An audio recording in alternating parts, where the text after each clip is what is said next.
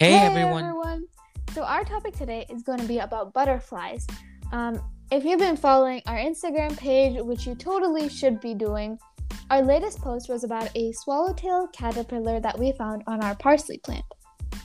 We wanted more butterflies and we actually planted milkweeds to attract butterflies, specifically monarch butterflies. We're still waiting on that one caterpillar on our parsley plant. Yeah, not on parsley, on milkweed plants. Um, and butterflies, everyone knows that butterflies are amazing pollinators, and personally, Madhav and I like to see butterflies in our garden. Madhav was so obsessed with bugs when he was younger, and when we shared a room, he used to big, bring bugs in all the time, and it used to freak me out. But now, thankfully, we don't share rooms, but his obsession with bugs has not ended. Yeah, anyway.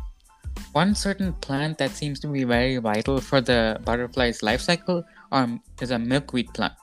And like we said earlier, we planted milkweeds to attract butterflies, specifically monarch butterflies, since monarch caterpillars feed exclusively on milkweed leaves. However, landscape management practices has basically reduced the amount of milkweed, which makes it very difficult for monarch butterflies to grow and develop due to the scarcity of these plants. Butterflies are a crucial part of the ecosystem, and just like the domino effect, if one species in an ecosystem is ex- extinct, the collateral damage can be huge. And these ecosystems actually affect us and what foods we eat. So, the caterpillars they hatch, and after eating their egg, it also eats the milkweed leaves, which is why it's so important.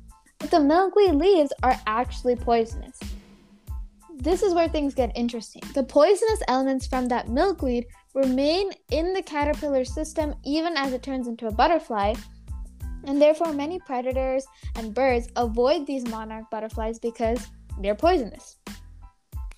Another plant that we have right now is the African jack marigold, which also attracts butterflies.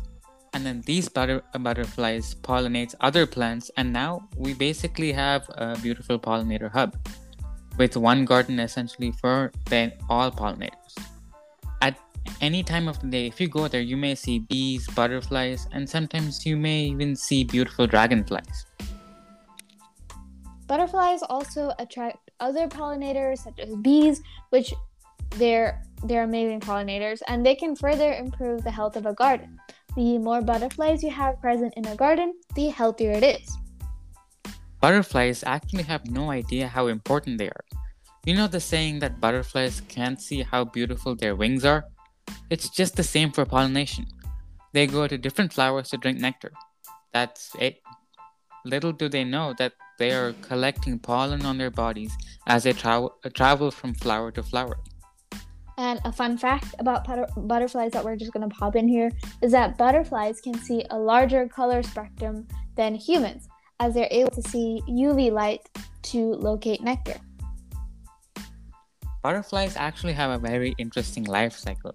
It first starts off with the mother, mother butterfly laying an egg on the leaf of a plant.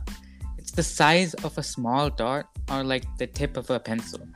And that egg is stuck to the leaf because of a sticky substance the mother butterfly uses to stick it to the leaf.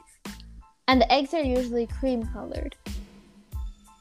The egg is built to accommodate for the caterpillar's needs. It has a small opening to allow uh, allow space for water and air. The this stage kind of lasts for one week, and once the egg hatches, the small larvae crawl out and eat the egg's material, as we said before, as its first food. Then later on, it feeds on the leaf it was on.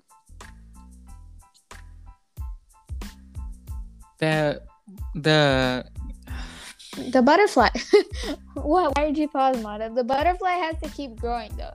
So the exoskeleton doesn't stretch much, um, which means that molting happens, which means that the caterpillar sheds its skin about four times during this stage, and this stage lasts about two weeks.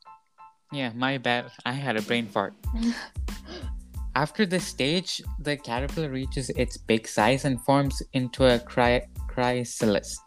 Inside this structure, the caterpillar is going through metamorphosis, a change in physical form, and it's one of two different uh, changes that insects undergo. At this point, the caterpillar changes its body shape and grows a pair of wings. The wings itself are usually very weak as it was limited from the structure's space. Once this newly formed butterfly breaks out of the structure, it starts sending bodily fluids to the veins inside of the wings, which are the lines that you see on the wings. After enough body fluids have strengthened the wings, the butterfly takes off in search of food, liquids such as nectar and juice, as they only have the ability to drink rather than eat. And after a couple of weeks, that butterfly will search for a mate and lay its own eggs, repeating this very, very cool life cycle. If you want to attract butterflies to your garden, one good idea is to plant flat petaled plants in open, sunny spaces that also provide some sort of shelter from the wind. In addition, try to give some sort of access to fresh water. We hope this episode has inspired you to plant some butterfly friendly plants and to attract um, such beautiful pollinators to your garden. And thank you for listening. We'll see you next week.